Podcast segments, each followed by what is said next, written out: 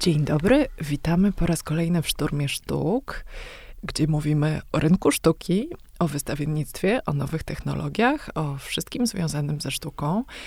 I zgodnie z życzeniem słuchaczy, w drugim sezonie mówimy i bardzo blisko sztuki, i trochę dalej od sztuki. E, I dzisiaj będziemy rozmawiać nie o technikaliach, nie o kuchni sztuki, nie o namacalnej części obrazów rzeźb, ale tak troszeczkę odjedziemy takim suwaczkiem jak na Google, na Google Maps i będziemy mówić z wyższego poziomu abstrakcji. Niemniej jednak e, ciekawie na temat i dokoła otaczającej nas rzeczywistości. I moim gościem jest dzisiaj Hanna Schreiber z Wydziału Nauk Politycznych i Stosunków Międzynarodowych UW. Dzień dobry Państwu, bardzo dziękuję za zaproszenie. E, Hanna jest między innymi badaczką kultury i dziedzictwa kulturowego, e, a przede wszystkim tego, jak one działają w kontekście międzynarodowym. To się zgadza? Tak, to się zgadza jak najbardziej. Czasami jak działają i jak nie działają, albo jak działają inaczej niż byśmy sobie życzyli. Okej. Okay. E, Hanna jest zaangażowana czy była zaangażowana w proces wdrażania w Polsce konwencji UNESCO w sprawie ochrony dziedzictwa niematerialnego. Była zaangażowana w pierwszy w Polsce wpis na reprezentatywną listę niematerialnego dziedzictwa kulturowego ludzkości UNESCO i to było szopkarstwo krakowskie. Kiedy? Y, wpis miał miejsce w 2018 roku, więc już jakiś czas temu, okay. ale, ale nadal jest to no, taka, taka duża radość. radość chyba nie tylko osób, które interesują się szopkarstwem, ale tych wszystkich osób, które przyglądają się temu, jak kulturę można obrabiać, odmieniać, można się e, praktycznie nią posługiwać. E, I dzisiaj będziemy mówić właśnie o tym. E, zaczynając od tego szopkarstwa, dlaczego na listę UNESCO niematerialnego dziedzictwa trafiło szopkarstwo, a nie szopki? No to jest właśnie bardzo dobre pytanie, które pozwala nam wprowadzić rozróżnienie między tą, tym, co nazywamy dziedzictwem materialnym i niematerialnym. Pytanie, dlaczego to trafiło, y, trochę zmusza mnie do opowiedzenia, jak w ogóle się stało y, to możliwe, bo stało się to możliwe dzięki temu, że Polska przede wszystkim ratyfikowała konwencję UNESCO i ratyfikowaliśmy ją w 2011 roku. Stosunkowo późno, jako jeden z ostatnich krajów w Europie ją ratyfikowaliśmy, bo konwencja została przyjęta w 2003 roku. Ale jednym z obowiązków wynikających z ratyfikacji było stworzenie takiego krajowego inwentarza rejestru praktyk, które rozpoznajemy jako dziedzictwo niematerialne. I szopkarstwo krakowskie najpierw trafiło na krajową listę dziedzictwa niematerialnego, która została uruchomiona w 2013 roku, a później, kiedy już tych wpisów troszkę mm, nam przybyło, e, a miałam wtedy okazję być właśnie członkinią Rady do spraw dziedzictwa niematerialnego, e, zaczęliśmy się zastanawiać, który z tych wpisów y, miałby szansę zostać wpisany, rozpoznany także przez społeczność międzynarodową jako element dziedzictwa niematerialnego ludzkości. Więc była tutaj cała procedura do tego przyjęta i, i, i później mm, pracowaliśmy w zespole nad tym, nad tym wnioskiem. No i czyli, się udało. Czyli mamy pierwszy sukces i ten pierwszy krok milowy, tak. mówiąc językiem Przetarcie korporacyjnym, tak, tak. w rozpoznawaniu i ugruntowywaniu tej wiedzy o tym, czym jest dziedzictwo. Mhm. Ja przyznam się szczerze, że sam temat szopkarstwa mnie emocjonuje w taki ograniczony sposób, mm -hmm. ale e, wydaje mi się, że przez szopkarstwo można się włamać e, do dużo szerszych kategorii, dużo szerszych mm -hmm. problemów. E, no i chciałam cię, Haniu, zapytać, po, po co w ogóle chronić coś takiego jak, jak dziedzictwo niematerialne? Po co obejmować to opieką? Albo inaczej, dlaczego Polska jednak przystąpiła do, do tej prawnej regulacji? Hmm, tu jest wiele pytań w jednym. Tak sobie wyobrażam, ale e, możemy tak, też tak ale, powolutku się tam jasne, włamywać. To, to włamujmy się po kolei i w sumie chyba to włamanie się najpierw y, musi nastąpić przez wyjaśnienie tego, czym jest to dziedzictwo niematerialne i właśnie dlaczego mówimy o szapkarstwie, a nie o szopkach. Mhm. Y, bo kiedy mówimy o tej konwencji, to ona zrobiła pierwszy wyłom w naszym myśleniu o dziedzictwie, wprowadzając zupełnie nową definicję, czym dziedzictwo jest. Bo do 2003 roku takim powszechnym rozumieniem pojęcia dziedzictwo było utożsamienie go z zabytkiem. I do Czyli tego... zakurzony zamek w południowej Polsce, kotary i tak, muzealne kapcie. Tak, dokładnie tak, ale również takie rzeczy, którymi myśmy się chwalili jako kraj na zewnątrz, które były wpisane na e, e, światową listę dziedzictwa kulturowego, tak? E, World Heritage List, która została uruchomiona e, na bazie konwencji z 1972 roku. Więc, więc to właśnie to było to takie myślenie kategoriami wielkich, wybitnych, y, wyjątk wyjątkowej, uniwersalnej wartości zabytków. I teraz w 2003 roku dzieje się zupełnie taka dzieje się ogromna rewolucja, bo ona nam mówi, że dziedzictwem są również praktyki, tradycje, y, czyli to, co ludzie robią razem i to, co jest przekazywane z pokolenia na pokolenie i to, co buduje tożsamość danej grupy. I nagle się okazuje, że nie mamy tutaj do czynienia z państwem, które wskazuje, to jest zabytek, wpisujemy to do rejestru zabytków, chwalimy się tym na, na zewnątrz przez wpisanie na listę UNESCO, ale mamy tutaj w sercu wspólnotę, która praktykuje dane, dane tradycje, czyli nagle troszkę państwo musi się podzielić tym e, zakresem odpowiedzialności właśnie z tą wspólnotą. Więc to była pierwsza rewolucja. Po pierwsze powiedzenie, że to jest praktyka, a więc coś, co jest zmienne, dynamiczne, coś, co ludzie robią razem, ale zarazem, jeżeli są tam ludzie, jeżeli są tam wspólnoty, które się z tym dziedzictwem utożsamiają, no to nie może być to tylko kompetencja państwa. Czyli taki przełom demokratyczny, tak, tak naprawdę. Mówi się nawet, że ta konwencja jest najbardziej demokratyczną konwencją ze wszystkich konwencji międzynarodowych, traktatów, umów, które zostały zawarte. To jest rzeczywiście rewolucyjna zmiana, ale co nie znaczy, że to się łatwo przekłada na praktykę stosunków międzynarodowych, bo praktyka jest taka, że o konwencji debatują y, delegacje państwowe. I ten A, głos tych wspólnot, tak, na koniec, od demokracji. Tak, na koniec dnia, tak, zwłaszcza jest y, powiedzenie o niej, że ona jest najbardziej demokratyczną konwencją, jest też czasami politycznie niepoprawne, no bo przecież jej stronami są państwa również niedemokratyczne, y, więc... Mm, dla naszego europejskiego rozumienia demokracji zdecydowanie jest to najbardziej demokratyczna konwencja, ale nawet my w krajach, które mają długie już, no może my nie mamy długich, ale w krajach zachodnich, które mają długie tradycje demokratyczne, czy w krajach, które przeszły tą transformację w kierunku demokracji stosunkowo ciągle niedawno, y, y, nie jest łatwo włączać te wspólnoty, y, grupy, jednostki do zarządzania tym dziedzictwem, do, do, do, do jego ochrony. Więc jest to ogromne wyzwanie, jest to rewolucja w myśleniu i dlatego właśnie szopkarstwo, a nie szopki, bo nie interesuje nas materialny produkt. Oczywiście on jest takim nośnikiem tych treści niematerialnych. ale kapsułką, litery... która tak. zamyka wszystko, tak? Tak, może nie zamyka wszystkiego. Ona, powiedziałabym, jest tylko pasem transmisyjnym. Mhm. Jest jakimś ułatwiaczem y, umożliwiającym nam dostrzeżenie praktyki niematerialnej, tego, co ludzie robią. Jasne. Czyli szopkarstwo, czyli to, co ludzie robią, ich kreatywność w wymyśleniu tematu dla szopki krakowskiej, który co roku jest inny. Każda rodzina tworzy swoją opowieść o Krakowie, o współczesnej Polsce, czy nawet o świecie w tej szopce co roku inną. I często te szopki są również komentarzem do bieżących wydarzeń.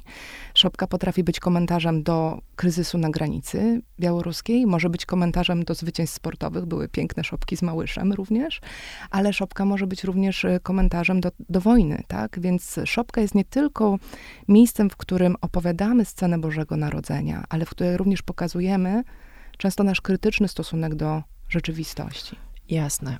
Hanio, E, mówiłam na samym początku o tym suwaku Google Maps, że mhm. czasem go przysuwamy, czasem odsuwamy, mówimy abstrakcyjnie, mówimy konkretnie.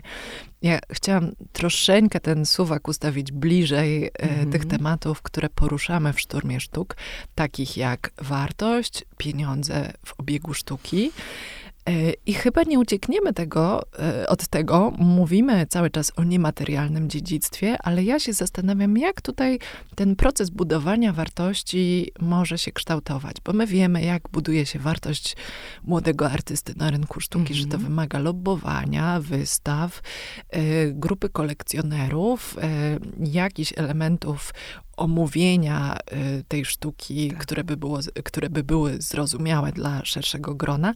A jak wygląda lobbowanie za dziedzictwem niematerialnym, tak żeby ono zostało rozpoznane? I żebyśmy odeszli od tych szopek, to powiedzmy sobie na przykład o bartnictwie, czyli o innym mm. polsko-białoruskim wpisie, albo na przykład o jodze jako niematerialnym dziedzictwie, zdaje się, Indii. Tak, tak. Tutaj był, był, był y, to wniosek złożony przez Indię. To jest ciekawe, co mówisz, dlatego że Zdecydowana większość badaczy dziedzictwa, zwłaszcza dziedzictwa niematerialnego, i tutaj taką grupą, która najchętniej je bada w sposób krytyczny, to są oczywiście etnografowie, antropolodzy. Y, zdecydowana większość badaczy by powiedziała, że powinniśmy być jak najdalsi od lobowania, jak najdalsi od tego rynkowego sposobu rozumienia dziedzictwa, że to jest to zło, które się przydarza dziedzictwu, które powoduje, że wspólnota się może skonfliktować ze sobą, że to się staje produktem na rynek turystyczny, a nie czymś, co dla ludzi jest ważne, co jest elementem ich tożsamości.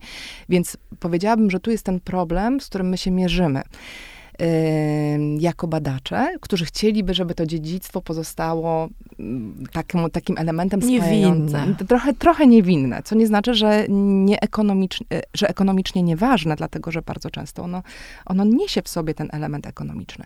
Natomiast z perspektywy państw rzeczywiście tak jest, y, że one traktują listy UNESCO jako swojego rodzaju narzędzie do promowania swojej soft power, swojej miękkiej siły, do pokazywania, co one mają w ofercie. I pomimo tego, że UNESCO nieustająco w swoim dyskursie podkreśla, że listy nie są do tego, żeby zawłaszczać dziedzictwo, czyli żeby postawić taki stempelek yoga jest z Indii i pamiętajcie wszyscy o tym, ale de facto tak się dzieje. Kiedy Jamajka zgłasza tradycje związane z reggae. Ona mówi, reggae to Jamajka, Jamajka to reggae i to jest wpisane we wniosek UNESCO. A to dobrze czy źle? Przepraszam za naiwność tego pytania, ale nie mogę ja, ja od niego uciec. Chyba zależy, y, y, kto na to pytanie będzie odpowiadał, bo z perspektywy państwa to oczywiście dobrze. Przypomnieliśmy wszystkim, że to jest nasze, że to się wywodzi od nas, że to nam to zawdzięczacie, że wszyscy wy, którzy praktykujecie jogę, a warszawiacy, którzy nas słuchają, czy i warszawianki, myślę, że, że do tej grupy wielbicielek i wielbicieli jogi też w dużej mierze należą. E, to jest takie powiedzenie e, tym wszystkim osobom, pamiętajcie skąd to się wywodzi. E, no i oczywiście, jeżeli mówimy o pochodzeniu, no to pamiętajcie, gdzie jest to miejsce, do którego powinniście przyjechać, żeby się nauczyć, A, jak to być... robić w sposób właściwy, hmm, tak? Żeby być jak najbliżej źródła. Jak najbliżej źródła. Więc te elementy zawłaszczania poprzez wpisywanie one ciągle mają miejsce. Kraje rywalizują ze sobą. Mamy taki jeden z bardziej znanych przykładów, e, chociażby jeśli chodzi o tradycję e, kimchi, przysmaku, którym często my się i również w Polsce raczymy, który stał się bardzo popularny jako element y, kore, koreańskich kulinariów. I kiedy Korea Południowa zgłosiła tradycję mm, mm, produkowania kimchi jako coś, co jest praktykowane w zasadzie w całym społeczeństwie koreańskim, no natychmiast Korea Północna y, złożyła bardzo podobny, no właściwie ten sam wniosek i, i też, żeby pokazać, nie zapominajcie, że my również to mamy, tak? Kiedy mamy do czynienia z konfliktem między Armenią i Azerbejdżanem, który ma swoje różne odsłony, także krwawe, to się przekłada na listy UNESCO, bo kiedy y, Armenia zgłosiła tradycję wypieku chleba lawasz, mhm. y, jako tradycję, która ma charakter pokojowy, no bo dzielenie się chlebem zawsze z ma definicji. Ten, z definicji jest, ma, musi jest mieć pokojowe. Ten, tak, jest pokojowe, jest łączące. Żeby zrobić dobry chleb, to mhm. trzeba robić to wspólnie, żeby się nauczyć. Nie da się tego zrobić z przepisu. To automatycznie Azerbejdżan zorganizował koalicję krajów, między innymi Turcja, Kirgistan, e, Iran, które razem z nim wpisały również lawasz jako swoją tradycję. No, myślałam, że unikniemy tutaj drapieżnych e, interpretacji i, i, opowieści o brutalności, e, która no, zazwyczaj nie da się od tego uciec, kiedy mówimy o kulturze. Przy, przy rynku sztuki, ale tak, to, to rzeczywiście jest dla mnie zaskoczenie. E, że to jest no, pole walki do pewnego stopnia, tak? A, e, tak, ale też, żeby uczciwie zmierzyć się z tym tematem, to trzeba też powiedzieć, że jest to też pole współpracy międzynarodowej mhm. i pole pokojowe. I kiedy powiedziałam o tych dwóch Koreach, które m, mm, każda chciała być utożsamiana z tradycją kimchi, to właśnie na forum UNESCO zdarzył się absolutnie wyjątkowy akt, w którym dwie Koree się zjednoczyły i mają wspólny wniosek związany z tradycyjnymi sztukami walki.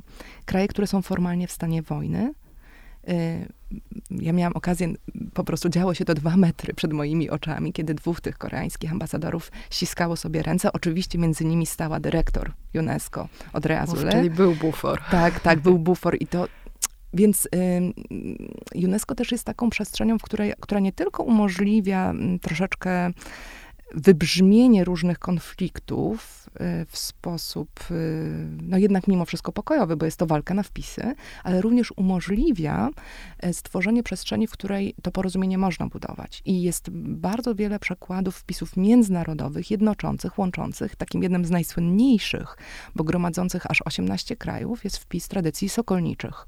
E, więc Trzeba, trzeba powiedzieć sobie, że, że tak, y, y, jest taka silna presja y, także na to, żeby pokazywać, że to dziedzictwo ma element jednoczący, wspólnotowy, budujący porozumienie, zgodnie z mottem UNESCO, żeby budować pokój w sercach i umysłach ludzi. Doskonale. Ja jeszcze na chwileczkę pociągnęłabym ten wątek ekonomiczny. W Szturmie mm -hmm. Sztuk często bardzo sięgamy do przyszłości, zgodnie z taką ideą, myślą, tezą, że y, w czasach zmiany i w czasach y, dynamicznych y, przekształceń pola kultury trochę recyklinguje się różne rozwiązania z przeszłości. Mhm. Tym razem sięgnęłabym do takiej bardzo, bardzo niedawnej przeszłości, czyli do tematów królewskich, e, które mm, przy okazji ostatnich wydarzeń mocno przebiły się do e, zbiorowej świadomości. I zacytowałabym to, e, że wartość brytyjskiej rodziny królewskiej szacuje się, przy czym nie chodzi o wartość nieruchomości, majątku, tylko o coś w rodzaju wartości marki, na 67,5 mhm. miliarda funtów. I tak sobie pomyślałam, że to może właśnie być taki historyczny fakt, który posłuży nam do porównania niematerialnego dziedzictwa, mm -hmm. którym ty się, Haniu, zajmujesz i którym zajmują się e, agendy i zespoły, z którymi pracujesz. I mm, no właśnie, i tego, co my wszyscy kojarzymy jako niematerialność, która jest rozpoznawana i która zamienia się w wartość jak najbardziej namacalną. Mm -hmm. I um, jak to jest? E, czy o tej twardej walucie powiązanej z e, niematerialnym dziedzictwem profesjonaliści rozmawiają? Mhm. I czy można wycenić takie sokolnictwo z tych 18 krajów? Oh, y tutaj jest bardzo wiele znowu problemów, o których, których w zasadzie zasygnalizowałaś w tym pytaniu. Po pierwsze, to, że państwa traktują wbrew intencjom Y, twórców konwencji, wbrew chyba intencjom samego UNESCO, y, te swoje wpisy jako, jako element swojej marki.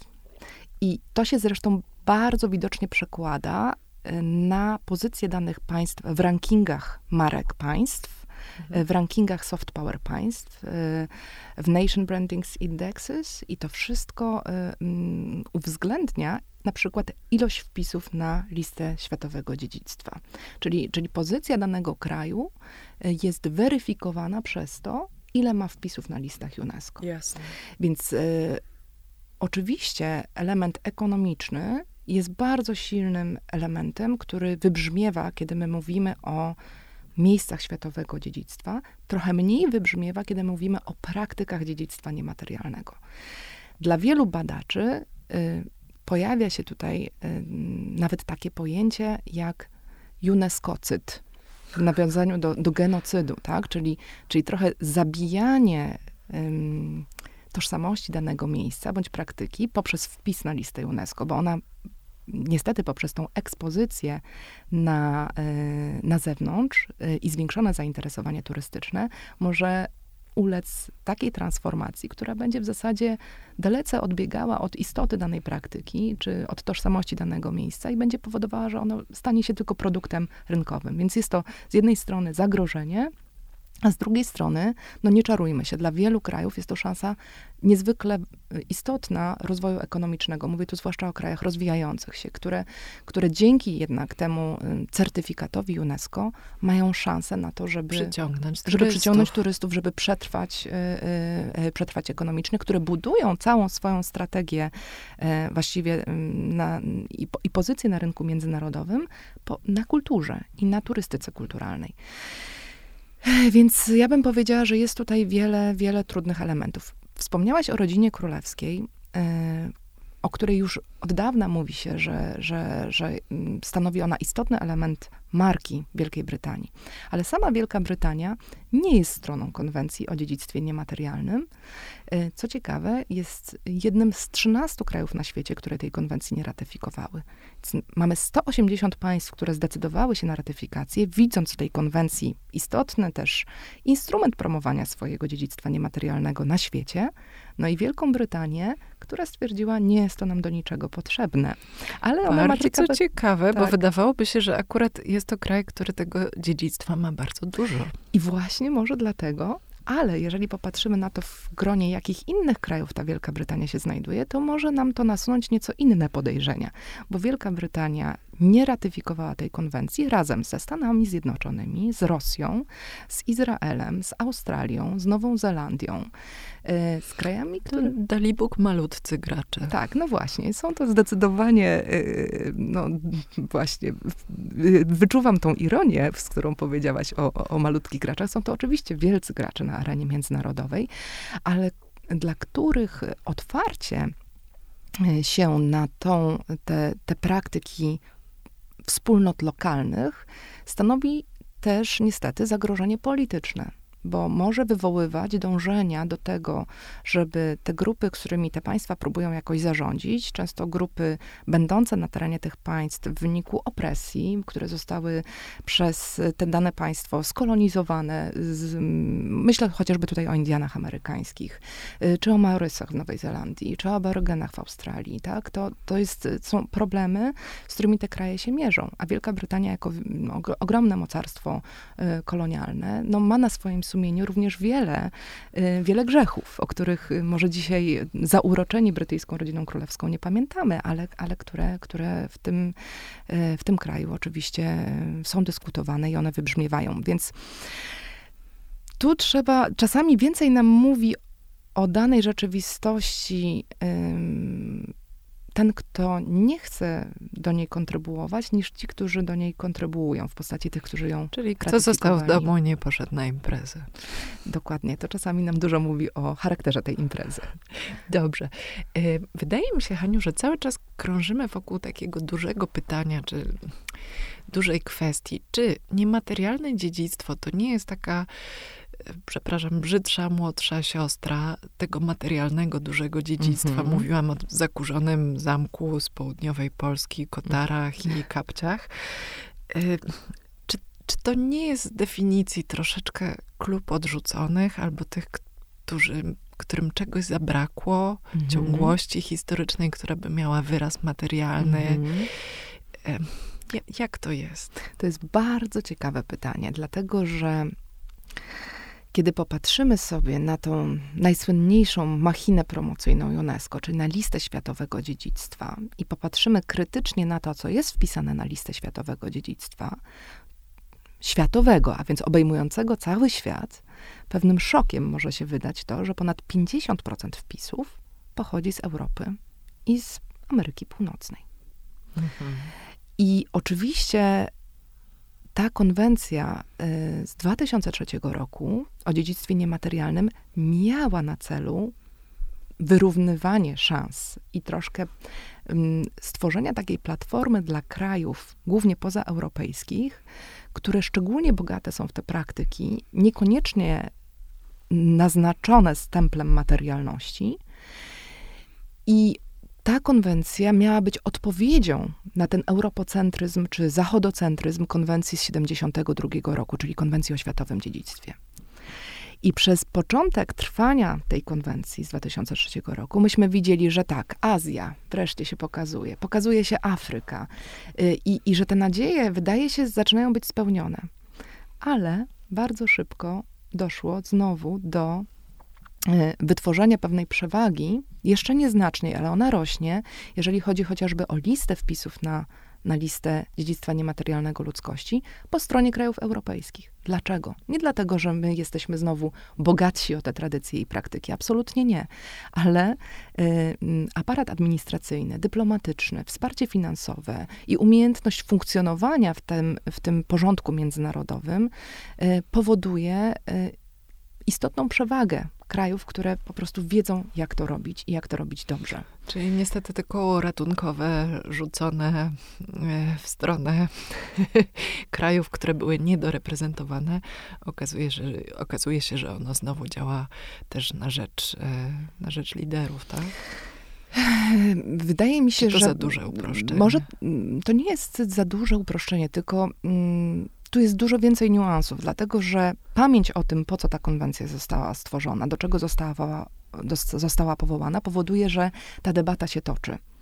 E, że na poziomie UNESCO ja przyglądając się od ośmiu lat wszystkim w zasadzie posiedzeniom UNESCO poświęconym dziedzictwu niematerialnemu, widzę coraz głośniej artykułowane e, te potrzeby ze strony krajów afrykańskich, krajów Ameryki Łacińskiej, krajów azjatyckich to jest rzecz, o której się mówi, e, z którą się walczy, którą próbuje się adresować, więc ciekawe jest też obserwowanie, jak ten system się zmienia, no bo jeżeli jest nieustannie krytykowany i tworzą się grupy, które mówią, hej, tak nie powinno być, to jest nie w porządku także dla nas, no to ten system musi na to odpowiadać.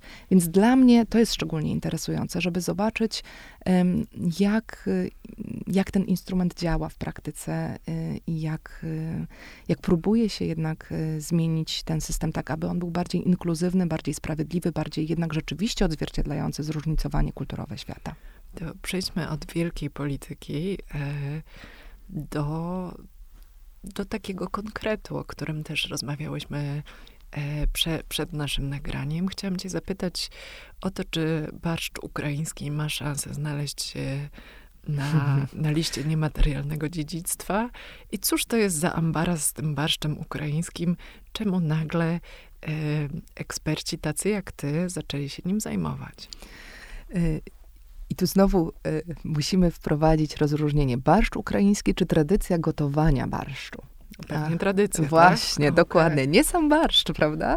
E, tak samo jak nie sama szopka, ale tradycja e, kulinarna, która się wiąże z przygotowywaniem barszczu, z, e, nawet z hodowaniem warzyw, które są potrzebne, żeby ten barszcz stworzyć, z całą o, taką otoczką kulturową dzielenia się barszczem, podawania go w określonych też okolicznościach rodzinnych to się już stało. To znaczy, barszcz ukraiński w tym roku y, został wpisany na listę, ale tu jest bardzo ciekawy e, wątek, bo on nie został wpisany na listę dziedzictwa niematerialnego ludzkości, tylko na y, drugą listę, na listę dziedzictwa niematerialnego w zagrożeniu, na listę dziedzictwa wymagającego pilnej Czyli ochrony. jednak znowu polityka. Tak, i znowu polityka, bo wydaje mi się, że nawet z naszej polskiej perspektywy trudno jest zrozumieć, że rzeczywiście ten dramat wojenny, jaki się toczy na naszych oczach, doprowadziłby do zaniku umiejętności gotowania barszczu no tak, i dzielenia się to, nim.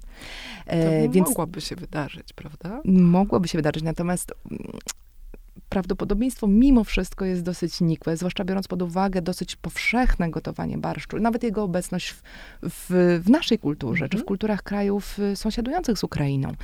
E, I tutaj znowu Ukraina przygotowywała ten wniosek i zaczęła go przygotowywać jeszcze przed wybuchem wojny. I on miał być rozpatrzony po prostu jako tradycja gotowania barszczu i miał być wpisany na listę dziedzictwa niematerialnego ludzkości. Ale w kontekście wybuchu wojny y, zdecydowała się poprosić o tak zwaną specjalną ścieżkę, nazywaną Case of Extreme Urgency, czyli no, szczególnej pilności.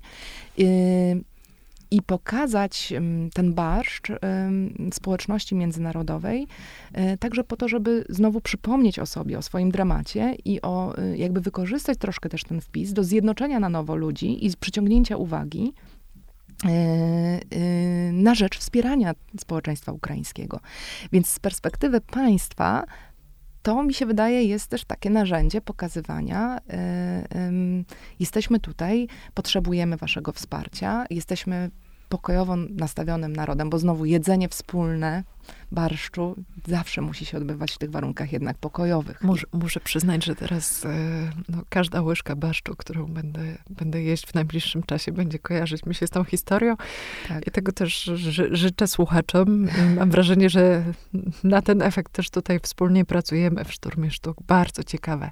Haniu, jeszcze jeden wątek, o który chciałam cię zapytać. E, od lutego 2020 roku jesteś przewodniczącą zespołu do spraw niematerialnego dziedzictwa Kulturowego Warszawy. Po co miasta badają niematerialne dziedzictwa e, i czy ktoś jeszcze w Polsce poza Warszawą to robi, czy jesteśmy tutaj mm -hmm. stołecznie awangardą, awangardą i liderem trendów? I chciałam cię też poprosić y, o powiedzenie, jakim zjawiskom w ramach mm -hmm. pracy tej rady się przyglądacie. No i o ile, jak rozumiem, w przypadku barszczu, sokolnictwa, bartnictwa, szopkarstwa, ten proces kończy się wpisem na listę w idealnej mm -hmm. sytuacji, to czym może zakończyć się praca takiej rady? Mm -hmm. Dziedzictwo niematerialne miast y, jest niedoreprezentowane w ogóle y, na liście niematerialnego dziedzictwa ludzkości. Myśmy, myśmy w sumie blisko 500 praktyk, jakie są wpisane, zidentyfikowały raptem 69 wpisów, które w jakiś sposób się łączą z tradycjami miejskimi. Więc w ogóle paradoksalne to jest, dlatego że dzisiaj wiemy, że blisko 50% ludności żyje w miastach tak? No na tak, świecie, no populacji światowej. Wieś produkuje ale, niematerialne no, oczywiście, dziedzictwo. że nie. Oczywiście, że nie, ale, ale z drugiej strony jest taka tendencja łatwiejszego rozpoznawania tego dziedzictwa niematerialnego w praktykach wiejskich. Więc mm, te działania naszego zespołu trochę zostały sprowokowane też taką potrzebą zajęcia się jednak dużymi aglomeracjami, które też próbują tworzyć swoją tożsamość, bądź tak jak w przypadku Warszawy, mają, e, mają tragiczną historię związaną z oczywiście i z powstaniem warszawskim, i z II wojną światową, gdzie ta tożsamość została przerwana w wyniku i e, masowych morderstw ludności cywilnej, później przesiedleń. E, więc kiedy my mówimy o praktyce i przekazu międzypokoleniowego, to w oczywisty sposób Warszawa miała tutaj tą ogromną wyrwę w swojej, w swoich, w swojej tożsamo- dla swojej tożsamości. I teraz z inicjatywy dyrektora Biura Kultury, Artura Jóźwika, powstał nasz zespół i ja powiem szczerze, czerpię wielką radość i satysfakcję też z pracy z fantastycznymi ludźmi w tym zespole, dlatego, że zadajemy sobie pytanie właśnie, jak identyfikować te nieoczywiste praktyki, tak? Bo to nie jest y, hawciarstwo, to nie jest kactwo, y, to nie jest no, jakaś... No nie tkamy w planie B no, już. No, no właśnie, no właśnie, tak? Więc gdzie poszukiwać tego dziedzictwa niematerialnego w mieście? I, i wspólnie z e, Klekot i z, jeszcze z Bogną Kietlińską, Anią Czorzewską, Julią Krzesicką przygotowywałyśmy taki pierwszy raport otwarcia co możemy rozpoznawać jako dziedzictwo niematerialne Warszawy. I okazuje się, że jest bardzo wiele rzeczy, z którymi ludzie się utożsamiają. Są wspaniałe praktyki sportowe, y, są kluby osiedlowe, y, z którymi ludzie wiążą swoje, swoje praktyki rodzinne. Są tradycje, są tradycje, mm, oczywiście nie mające ze sportem nic wspólnego, ale tradycje rzemieślnicze, warszawskie mm, tradycje zakładów szewskich, zakładów parasolniczych. Y, są tradycje również, które myśmy rozpoznali jako takie szczególnie typowo warszawskie, chociażby jak sprzedawania i konsumowania i wytwarzania pańskiej skórki, którą tak, za chwilę, właśnie. właśnie za chwilę będziemy mogli 1 listopada kupić y, przy cmentarzach. Ale również e, dla nas e, takim istotnym projektem nie było chyba, i wydaje mi się, że to nie powinno być idealnym celem, wpisywanie czegoś na listy, tylko raczej wspólne uświadamianie sobie wartości tych praktyk, które nas jednoczą. I do nich na przykład y, zaliczyliśmy warszawskie kulinarnia, zaliczyliśmy historie związane z warszawskim tango i nasza najnowsza, jakby taka też i produkcja filmowa, y, do, do obejrzenia tego filmu bardzo gorąco namawiam, y, tradycje y, i praktyki pamięci związane z godziną W, czyli z godziną wybuchu powstania mm, warszawskiego która jest celebrowana w Warszawie 1 sierpnia, godzina 17. To jest taki niezwykle emocjonujący moment, kiedy cała Warszawa zamiera. I wydaje mi się, że, że to jest też ten kolejny element takiego mm, jednoczenia się z miastem, również przez tych, którzy wcale w tym mieście nie żyją, ale którzy nabywają tej warszawskości, albo którzy się utożsamiają z Warszawą, często będąc pierwszym pokoleniem, które się w tej Warszawie znalazło. Więc wydaje mi się, że, że to jest, są niezwykle ciekawe procesy. My jako zespół te procesy badamy, staramy się je upowszechniać. Stworzyliśmy cykl filmowy Niematerialna Warszawa. Bardzo zachęcam do, do wygooglowania go sobie. Filmy z tego cyklu prezentuje Dom Spotkań z Historią, którym w tym, w tym zakresie współpracujemy. Ale również są to różnego rodzaju właśnie publikacje, foldery, w których pokazujemy, słuchajcie, warszawiacy, możecie dostrzec wartość w tym, co robicie wspólnie jako warszawiacy, ale też w tym, co robicie wy jako mieszkańcy danej dzielnicy. Bo to, co odkrywamy też w kontekście Warszawy, niezwykle ciekawego, jak silne są tożsamości dzielnicowe, tak? Ja chłopak z Pragi, ja chłopak y, czy dziewczyna z Żoliborza. Y, to niesie ze sobą określone konotacje, określone tradycje rodzinne, z którymi ludzie y, chcą się dzielić i chcą je podtrzymywać. Ja muszę zadać to pytanie, chociaż ono oczywiście będzie ściągać naszą e, wysoko zawieszoną e, poprzeczkę w dół. Mianowicie, a kiedy ta pańska skórka trafiłaby już na magnesy, na lodówkę, na, okładkę, na okładki książek mhm. kucharskich, to to byłby sukces takiej rady, czy wręcz przeciwnie? Nie, ja, znaczy dla mnie osobiście to nie byłby sukces, bo my chyba nie patrzymy na to w kategoriach, znaczy nie chyba, na pewno nie patrzymy na to w kategoriach komercyjnych i tego, co, co my z tego e, zyskamy. E, przepis na pańską skórkę jest objęty tajemnicą. Tak? Mhm. To jest też ten element właśnie tego przekazu troszkę chronionego, bo, bo wytwarzanie pańskiej skórki wcale nie jest proste.